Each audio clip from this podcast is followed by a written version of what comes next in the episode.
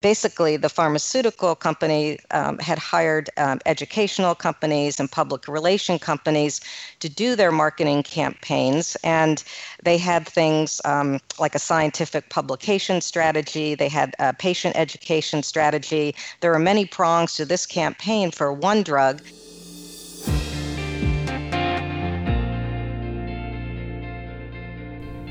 The array of options available to pharmaceutical companies to advertise their drugs is incredibly broad. And the amount that they spend is increasing, with some reports saying up to 60% in the last five years. In most countries, there are pretty strict rules to limit the ways in which pharma can spend their advertising dollars.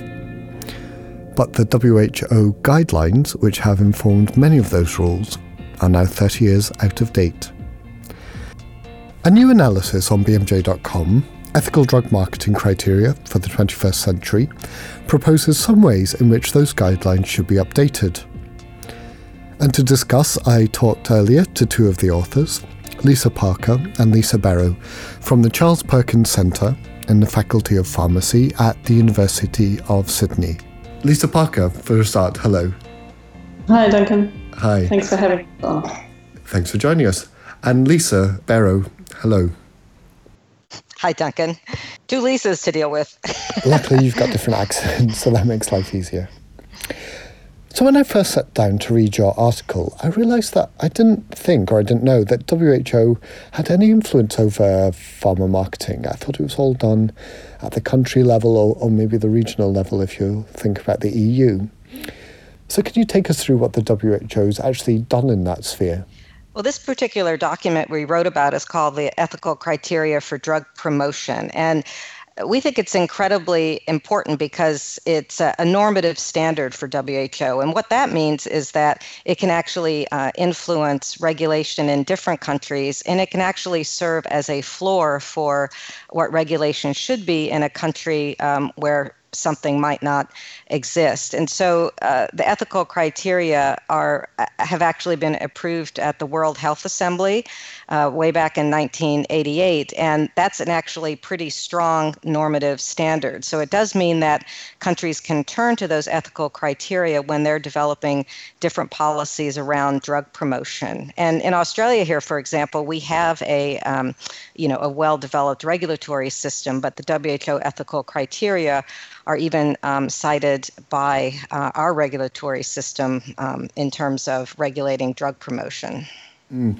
And it's um, important to say that the WHA, the World Health Assembly, is the way in which WHO member countries actually influence um, the WHO. So this is kind of a join up of, of all the countries uh, around the world who who agreed on on this this basis for pharma marketing. That's right. And so there was an extensive period of consultation, um, you know, over a period of years, actually. And when the ethical criteria were finally uh, adopted, they had to get the majority of the member states uh, at the World Health Assembly. Now, the, as you said, the guidance was last updated in 1988, so 30 years ago. Um, why is it you've been keeping an eye on it? Well, we're very interested in um, all sorts of uh, improvements in normative standards at WHO. For example, improvements they've made in the development of guidelines over the years, or improvements um, in their policy on drug donations, which we've commented on a few uh, years ago. But what's interesting about the ethical criteria for drug promotion is that drug marketing has really been evolving since 1988. And so we just think it's absolutely critical right now to look at these ethical criteria and make sure that they're adequate and that they cover uh, all the different types of drug promotion that are occurring now. And so, you know, we think the ethical criteria are really, really uh, important. Um, we don't want them to go away. Uh, we would just like to see them strengthened and become more comprehensive. Mm. Um, and to both of you, um, you know, what's your background in this? Why are you personally particularly interested? Well, my background, Lisa Parker, um, I'm a clinician, so I work um, with medicines every day, and um, like many of your listeners, know the importance of um, of getting the drugs right for the patients and for the community. Um, but I've also got a background in ethics, so I'm really interested in the ways that um, societal values lead these kinds of conversations and these kinds of discussions, and how that guides the kinds of policies that we um, adopt around these sorts of topics. I have a very complementary background because I've been doing research over the last 20 years on commercial influences on health related to all sorts of corporate influences, not just the pharmaceutical industry, but I've been particularly interested in the empirical evidence around uh, pharmaceutical industry influence on research and how research is used in policy and in, in um, in fact, how research standards might be uh, influenced by by corporate interest. And so in this case, um, you know, research can be also be used as um, drug drug promotion. So we have a long history into looking into that. Mm. And um, that'll come up when we, we talk about some of the solutions that you've suggested uh, in a little bit as well. Um, but before we get onto that, I want to talk more broadly about marketing. Um, so marketing pretty much all marketing, I'd say, is about getting us to buy something that isn't necessarily the cheapest available, but it's expounding features of a product um, that might make it better and might make us want to pay more. And kind of as a society, I think we've decided that that's that's fine. It's ubiquitous anyway. Um, and perhaps it's even good because, you know, certainly it's the mechanism by which some things like you know, papers are funded or, or public service broadcasters or I don't know, Facebook or, or all those those tools that we use every day. Um, so what is it about the pharmaceutical industry that you think is different? Why should they be restricted in a way that the other industries, car industry, I don't know, mobile phone industry, whoever it is, aren't? Yeah, uh, look, you're absolutely right, Duncan. We've got marketing everywhere, and we, we see it and uh, respond to it or not all day, every day. Um, but I think it's no um, secret that health is a special case. Um, th- that um, health is something that affects us all and affects us all individually and as communities. And health is extremely well um, regulated, um, which reflects um, our societal recognition of it being a special case. So there's a lot of things that you can and can't do in um, healthcare that you could do, for instance, if you're trying to sell cars.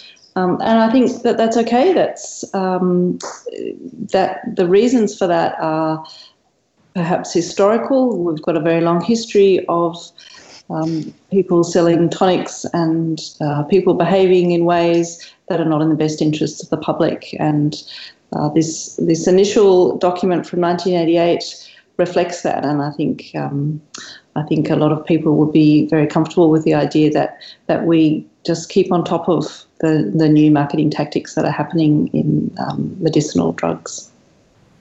Mm, and I suppose the the the fallout from you know drugs are, are potentially worse than if buying the wrong car or or getting the, the wrong mobile so, phone. So there's there's a lot of concerning uh, and negative impacts that can come from drug promotion. And we've talked about this um, in some detail in the paper, but I guess just to summarize, you know, the obvious ones are the negative impacts that can occur in health.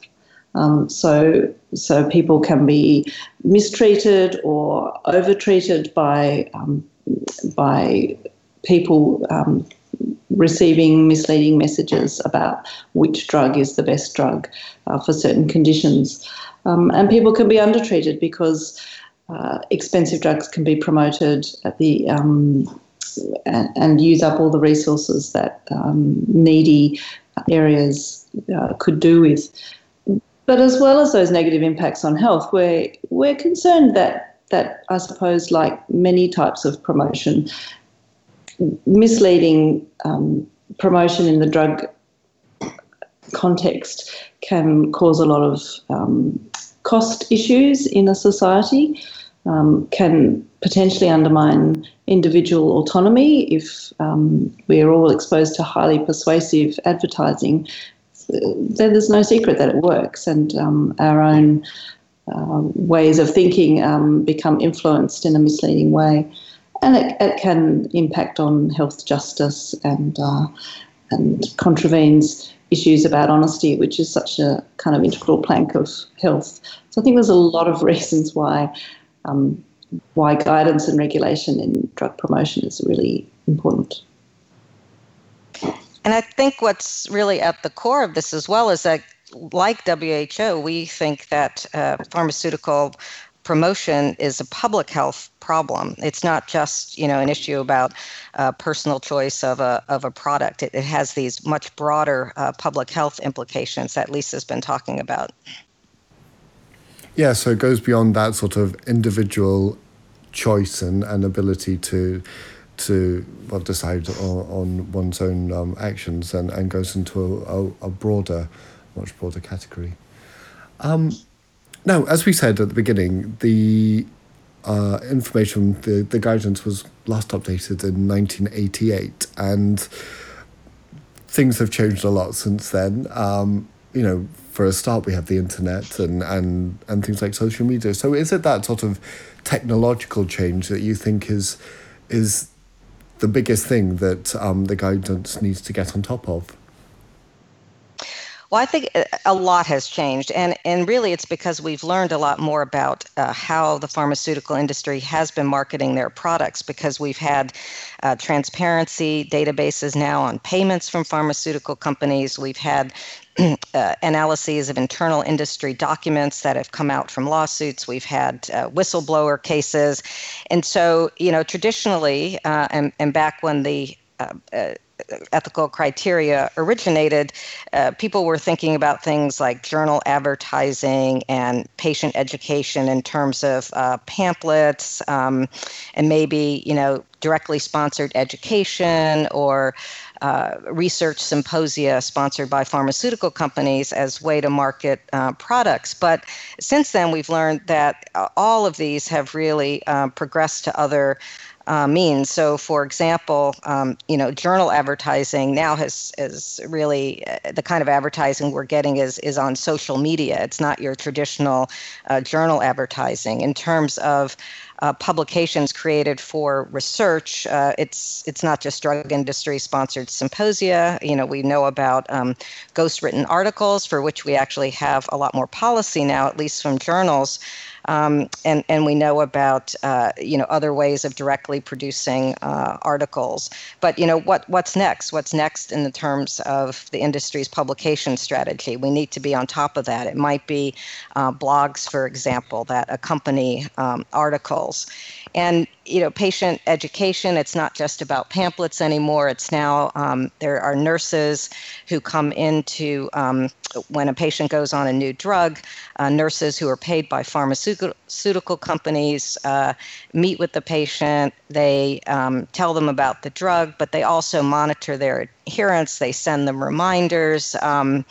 You know, they, they might uh, tell them a lot about the benefits of the drug and not much uh, on the harms. So there's other ways that these um, traditional ways of marketing are, are changing. And that's why we feel that the um, ethical criteria need to be expanded to capture, you know, types of marketing we haven't even thought about yet. Mm. I mean, on that, looking at your article and looking at things that know, even back in in 1988, um, WHO was trying to mitigate for, but you know, going further into to the things um, that you talk about that are happening now or have come to light that have been happening for some time, it occurs to me how sophisticated the pharmaceutical industry has been and how far ahead of the curve they've been in in the ways in which they do advertising. So they're, you know, they've got key opinion leaders, and we now see the Kardashians with uh, you know makeup on on Instagram or, or whatever happens to be. They've just been,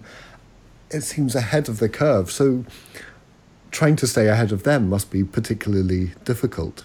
Yes, and I think that's why you know we can't anticipate everything that might come along. When, you know, I did an, uh, some analyses of internal um, industry documents on gabapentin a number of years ago, and it was a real eye opener because uh, basically the pharmaceutical company um, had hired um, educational companies and public relation companies to do their marketing campaigns and they had things um, like a scientific publication strategy they had a patient education strategy there are many prongs to this campaign for one drug and what really struck me about it is um, the the um, pr companies that were doing this campaign had quote measures for success and they actually would provide the pharmaceutical company with these measures of success. And um, the measure of success was increase in prescriptions for unapproved indications of the drug. Um, and this was a drug called gabapentin, and we've written the papers about it. And so, what's interesting is, uh, you know, people say, "Oh, wow, well, what's the evidence that pharmaceutical marketing influences anything?"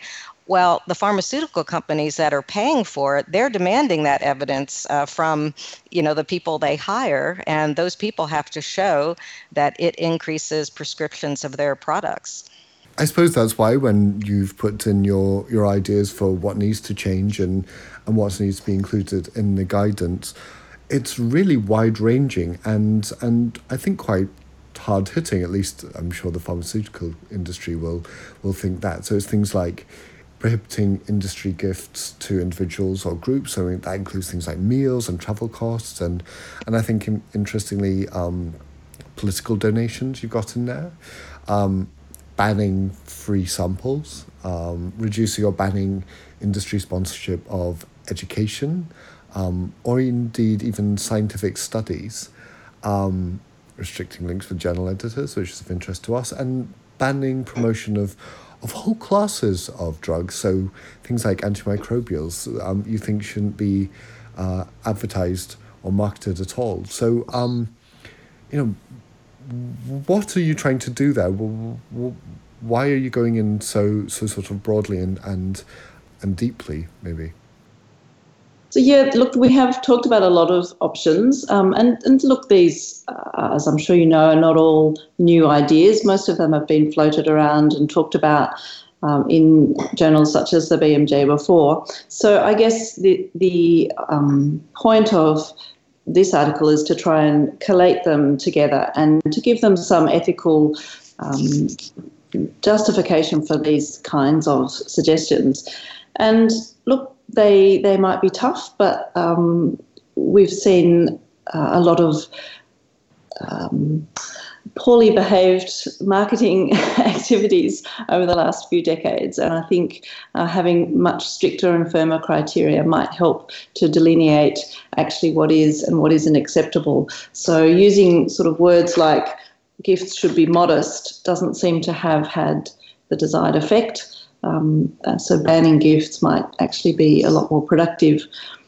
Um, I would say though that I, I, I wouldn't suggest uh, completely eliminating industry funding of educational symposium or um, medical research. You know, I think um, industry, the pharmaceutical companies, um, have a lot of money, and a lot of people feel very strongly that they have some social corporate responsibility to turn those profits back into society. And uh, I guess the issue that we have, though, is uh, that the educational events and the research can be quite strongly biased if the companies are driving them and funding them themselves. So a lot of people have talked about other ideas, such as, well, percentage of profits should go into a central fund that can then be allocated where the allocator is separate from um, the industry who's providing the money. So, you know, there's a lot of ways to try and um, still allow industries to fulfill their social responsibilities and for public still to get some benefit out of um, the money that they're prepared to put into education and research, but to remove the um, high risk of bias that currently sits there. Yeah, and we've linked this uh, broad range of options we've uh, given to the ethical principles that we articulated, but we've also um, focused on options where there is some evidence uh, behind it. So, for example, uh, meals. Um, De Jong has done a, a, lovely study in the US based on transparency uh, data that showed that um, even uh, very small payments uh, to physicians um, and payments that might be a lunch or a meal worth about 12 US dollars, even those uh, small payments are associated with uh, changes in their prescribing patterns. And so, you know, there, there's also evidence um, behind these recommendations. Mm. I suppose they wouldn't be doing it if the marketing didn't work, and so it's it's worth tackling. Yeah, I mean, actually, that's why I really like the um, you know the evidence uh, from the internal industry documents because it shows exactly that that you know um, they're they're working on marketing campaigns that increase prescribing. As you said, yeah, um, I've seen a lot of this um, talks about before, but one thing I haven't seen is the idea of banning marketing of, of a whole range of drugs. So, in as you said, um, antimicrobials was one of them. Um, do you think that's that's particular particularly important. I suppose it is important to the WHO. We know they care about that. Yes, I mean the antibiotics are interesting because they uh, there's there's actually you know no studies that have shown that they're being uh, marketing marketed inappropriately uh, that I know of. But uh, as you said, that the WHO has a, a strong uh, platform now to uh, decrease antimicrobial resistance, and it has many arms. And, and one of them uh, recently was on the essential medicines list. Uh, antibiotics have got listed in, in different ways, and there are some that should be, you know, absolutely restricted. So, you know, used um, only in emergencies when everything else fails. And so, not not everyone should have access to these uh, antibiotics. And I, I should disclose, I've I've chaired the essential medicines committee during these discussions, and so uh, anti- antibiotics are something where um, there's really a global need to uh, control how they're used uh, in order to decrease resistance and also to encourage uh, pharmaceutical companies to um, produce new antibiotics that actually nobody uses, and so that's I mean that will go contrary to um, you know making a profit from from selling your drugs. But the world desperately needs uh, antibiotics that are held in reserve.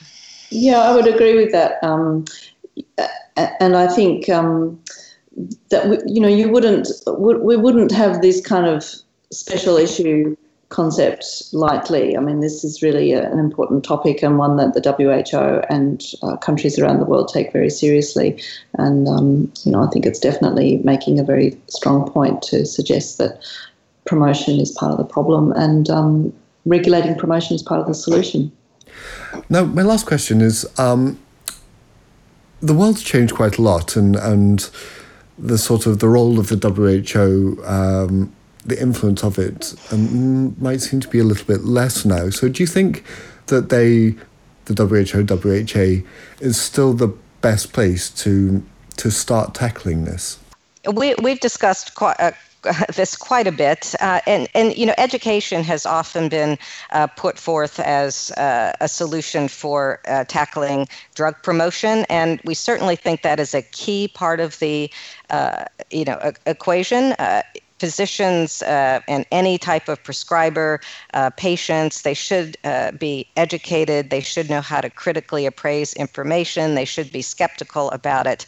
But education just uh, isn't enough um, to actually uh, diminish the influence of. Um, all of these various types of marketing because uh, some types people are still frankly just unaware of or they don't realize that they're they're marketing and so you know, we really do support, as Lisa said earlier, um, the need for regulation uh, in this area. And again, the, the WHO normative criteria provide a floor for what that regulation uh, might be, and we would hope it would um, be influential uh, to the member states.